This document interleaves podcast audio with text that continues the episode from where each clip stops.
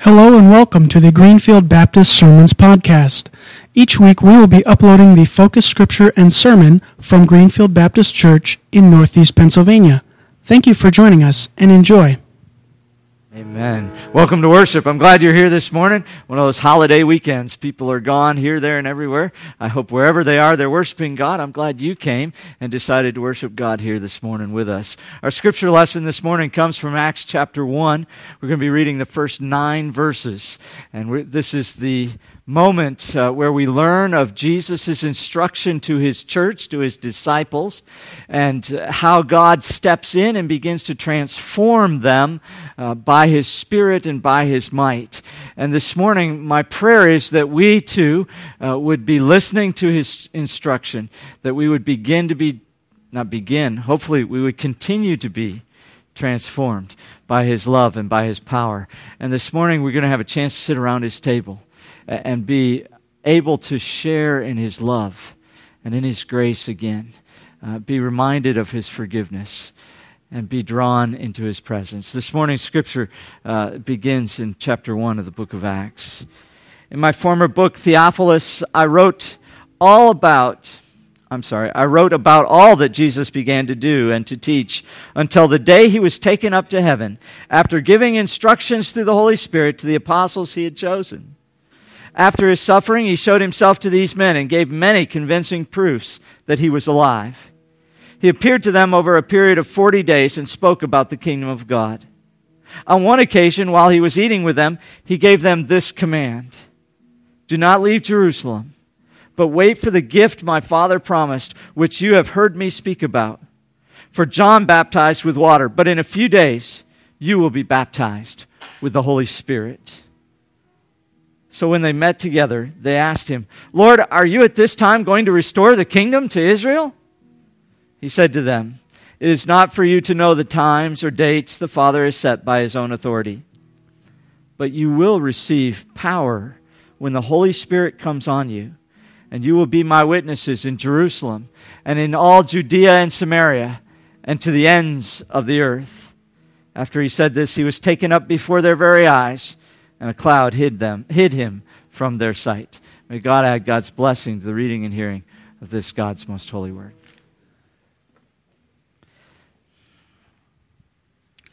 Uh, here at Greenfield Baptist Church, we believe that we are called to be neighbors, to make neighbors, and to build God's neighborhood.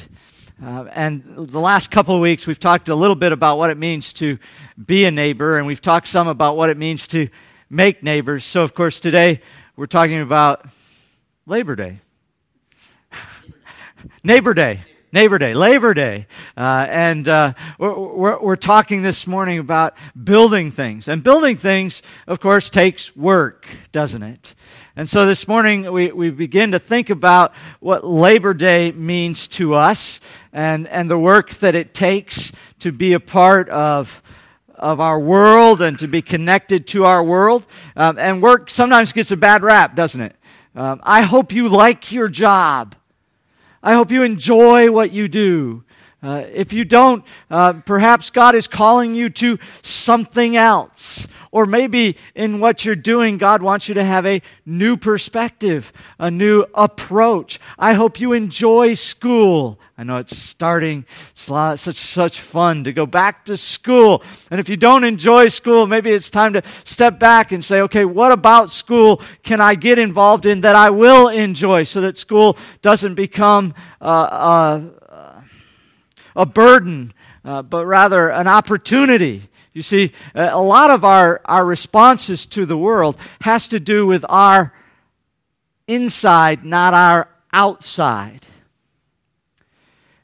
In other words, um, what's happening inside is frequently more important than what's happening outside in regards to our response to the world. And so, this Labor Day, I would encourage you to think about on your day of rest your labor and what that labor is all about. There are all different kinds of things we do in this world, and the, the things that we do are not what we think they are meant to do, I believe. You with me? Not on that one. Thank you, Paulie. I kind of figured I, I'd pull some people away. The, the things that we do are not always what we're all about. How's that? Did that help? Kenny's still confused. All right, one more time. The things that we do are not always the purpose for which we live. How's that? That's better. Kenny, Kenny, did you not sleep well last night? You sound like you're having a hard time keeping up this morning. Um, uh, you see, God has given us work for a purpose, but it's not always the purpose that we think we are going to work, for which we are going to work. For instance, okay, you may go to work as a plumber, okay, and you go to work and you think your job is to plumb, because that's what a plumber does, right? Most of the time. Uh, and, and that's a, a good thing to do. Plumbing is a good thing to do. But you know, Kenny, and I know that as a believer in Jesus Christ, that's not the purpose of our lives. it would be very hopeless if that was. Now, plumbing is an important part. I enjoy indoor plumbing. I'm glad we have indoor plumbing. I'm glad we have plumbers. But I am more concerned about things that go beyond plumbing. And God's purpose for plumbers goes beyond plumbing. Do you agree with me? Uh, you see, when you become a follower of Jesus Christ, you enter into Jesus' rest. You remember, God on, on, on, creation created all the things that we see. And on the seventh day, he watched football.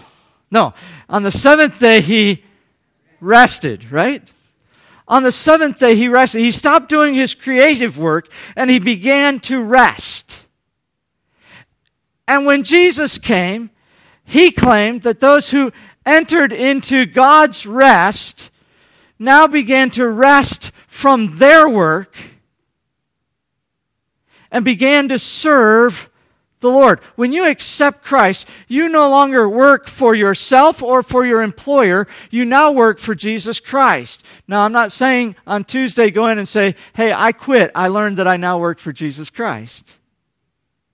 What I'm saying is that where you're at, you now are to work for Jesus Christ in that place. As a matter of fact, I would suggest to you that the only reason you go to school and have a job and do whatever you do is so that you have an opportunity to build God's neighborhood.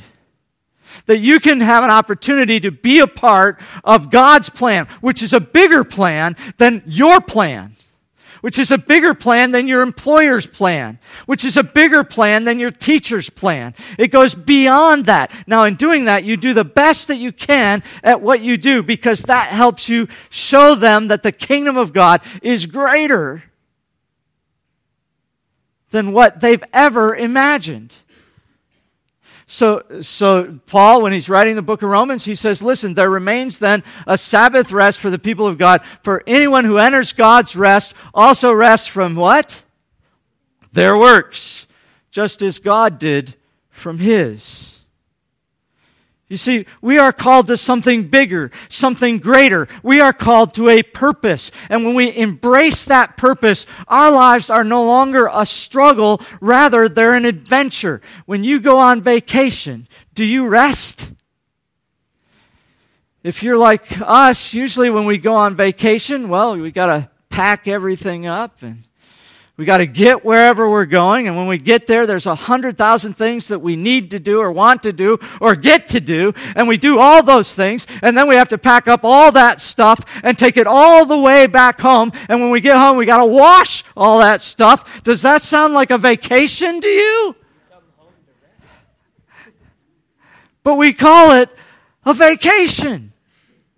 That's exactly what it is. Why is it? Because we stop doing what we normally do and we begin to do something that's new, that's different, that's exciting, and that draws us in. And somehow that renews our spirit and it gives us new hope, new life, new strength. When you're a follower of Jesus Christ, when you say yes to Jesus Christ, you see, you no longer have to work to please God. God now is pleased with you.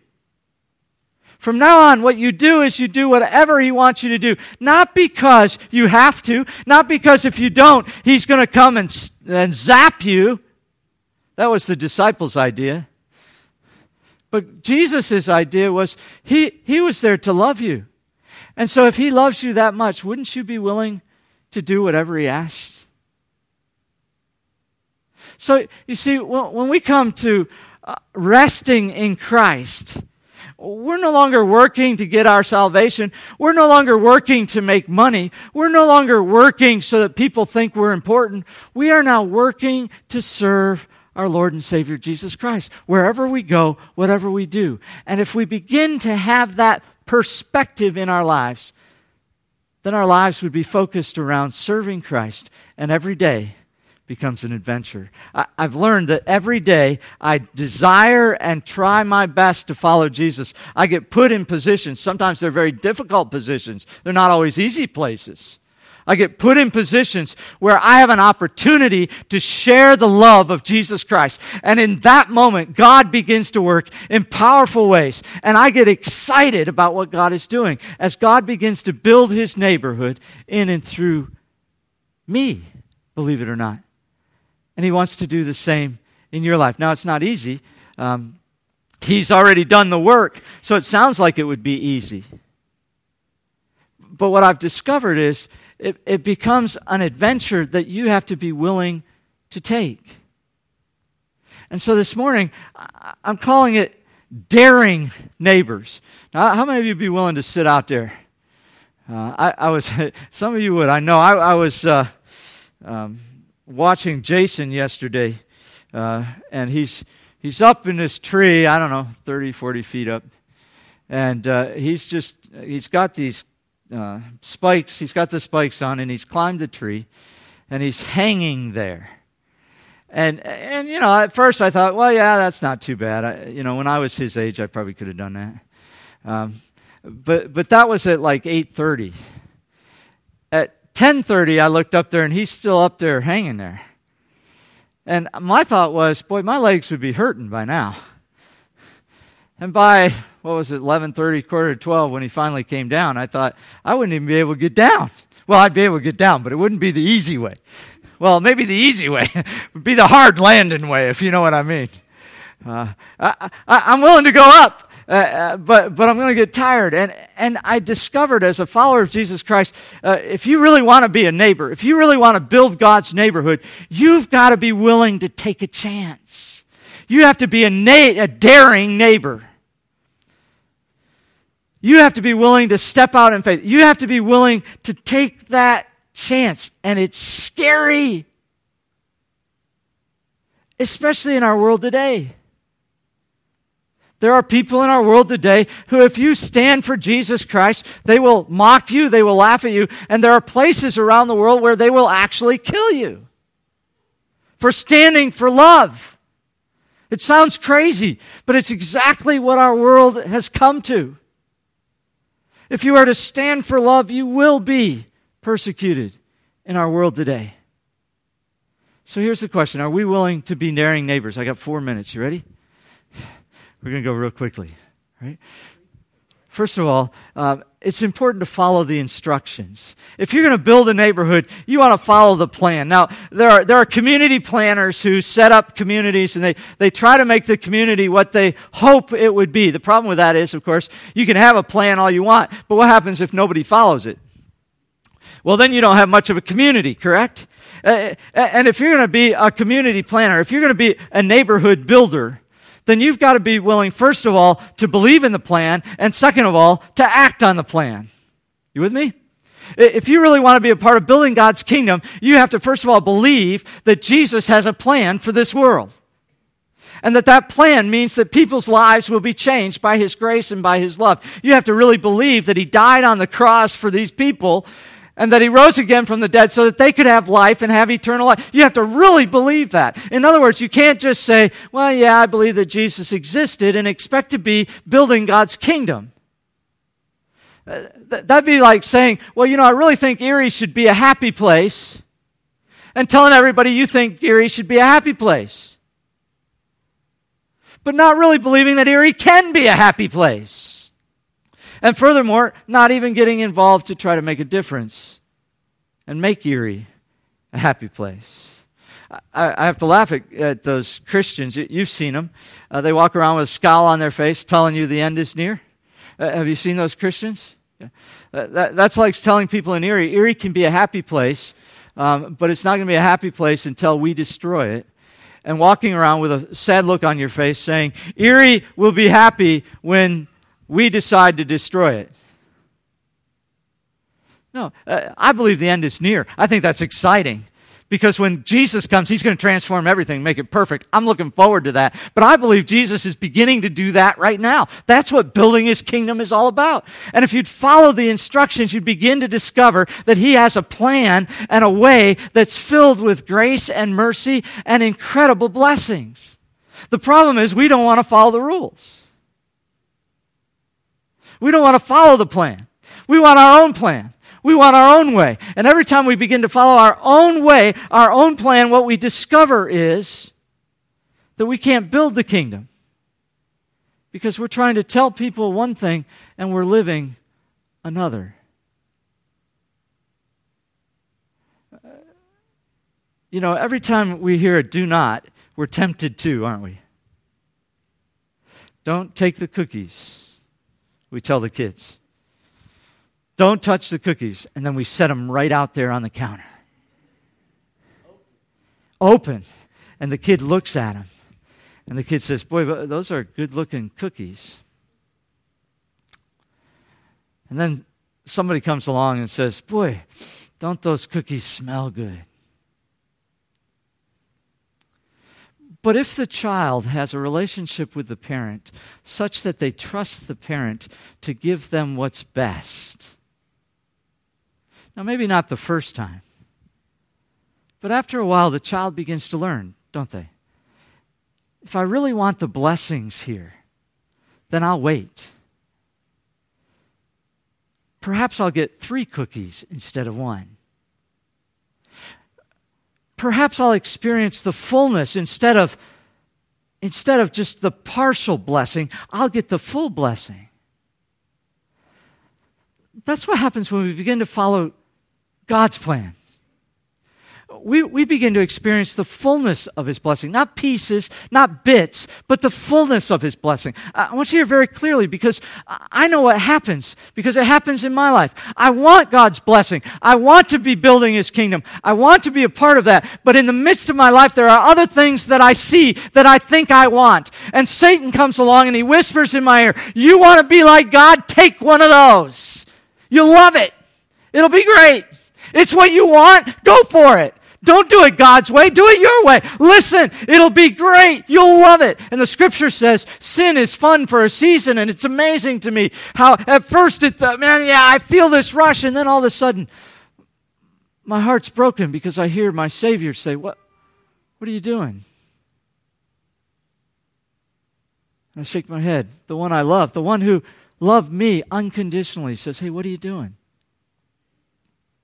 And I realized rather than trying to build his kingdom, I'm trying to build my kingdom. When I try to build my kingdom, it all just falls apart.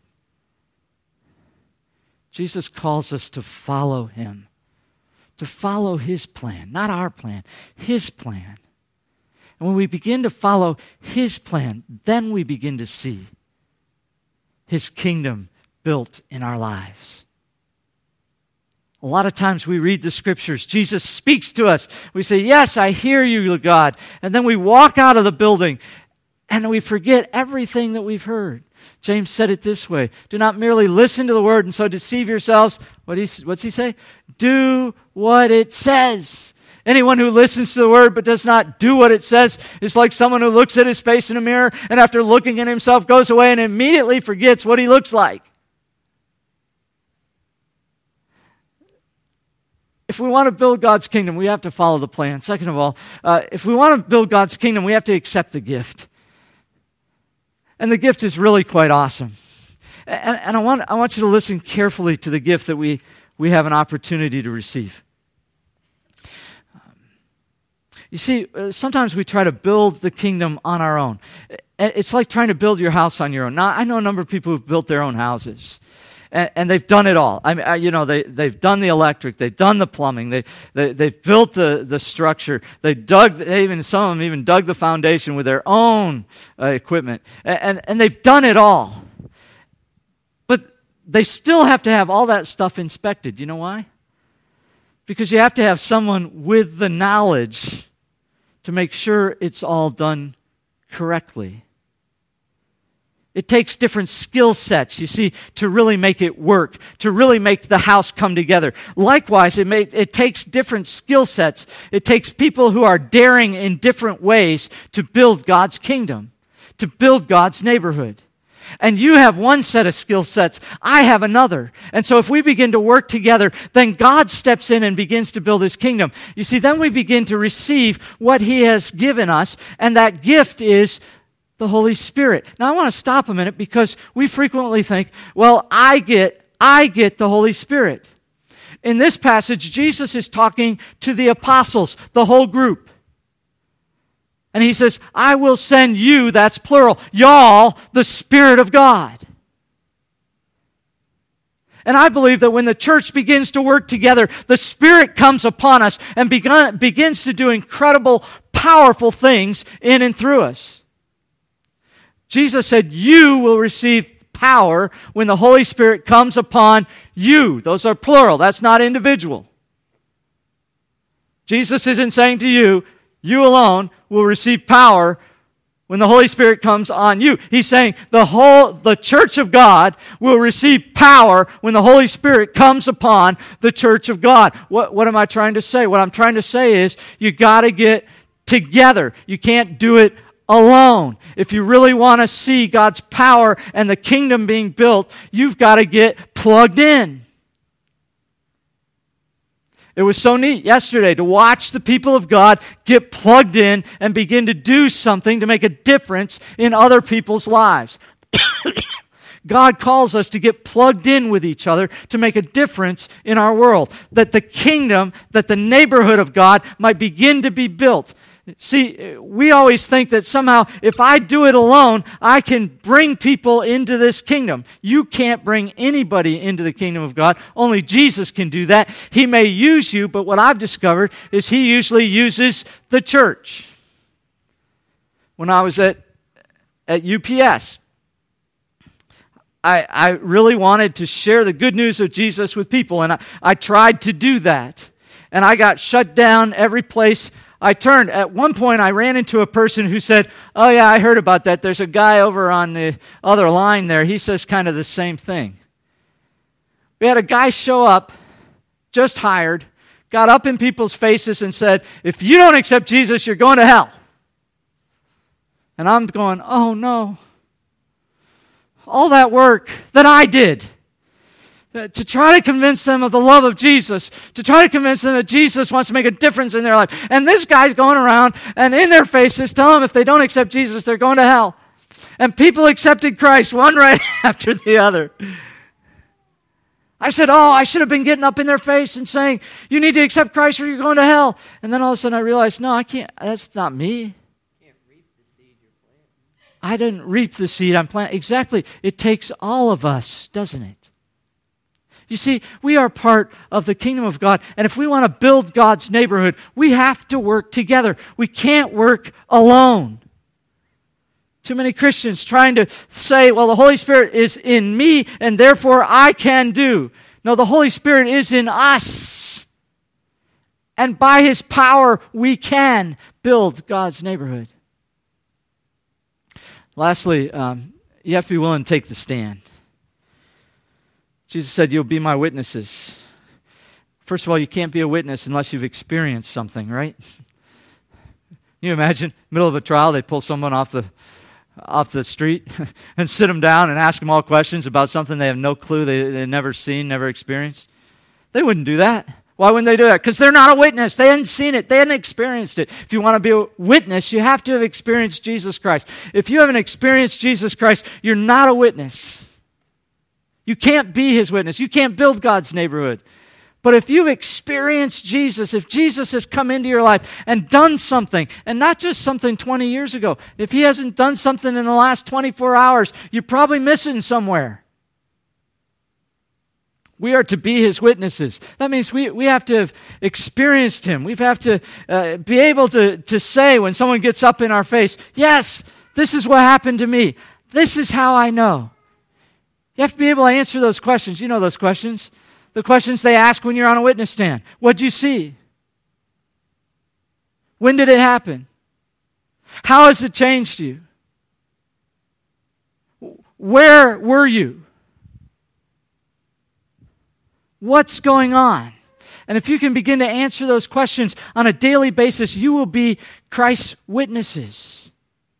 You have to be willing to take the stand and tell the truth. The problem with people on the witness stand is sometimes they try to say the truth in such a way so it supports their position. One of the great things about being a follower of Jesus Christ is I have a relationship with Jesus. And when they ask, when somebody asks me, when somebody confronts me, um, I, I can't help but tell what I've experienced. And I don't have to make stuff up. It's not somebody else's experience, it's mine. If you've had an experience with Jesus Christ, you don't have to make something up. You can simply tell the truth. This is what Jesus has done. That's made a difference in my life.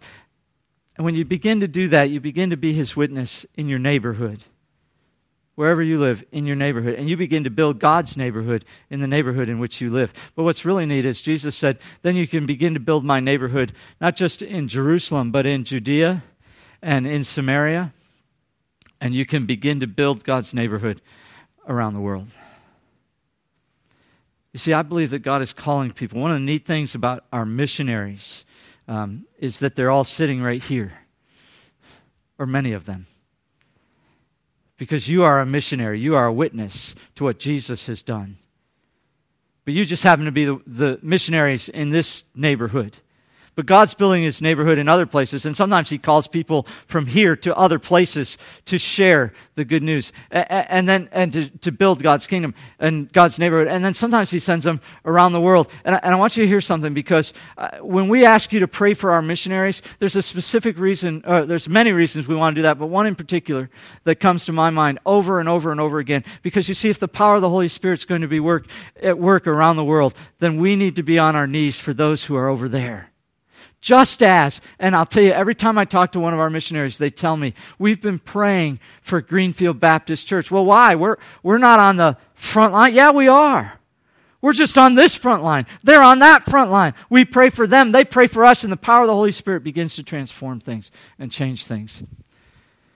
You see, it, it takes someone who's daring, someone who's willing to follow the instruction of Christ, someone who's willing to be plugged in and someone who's willing to share for them to build God's neighborhood.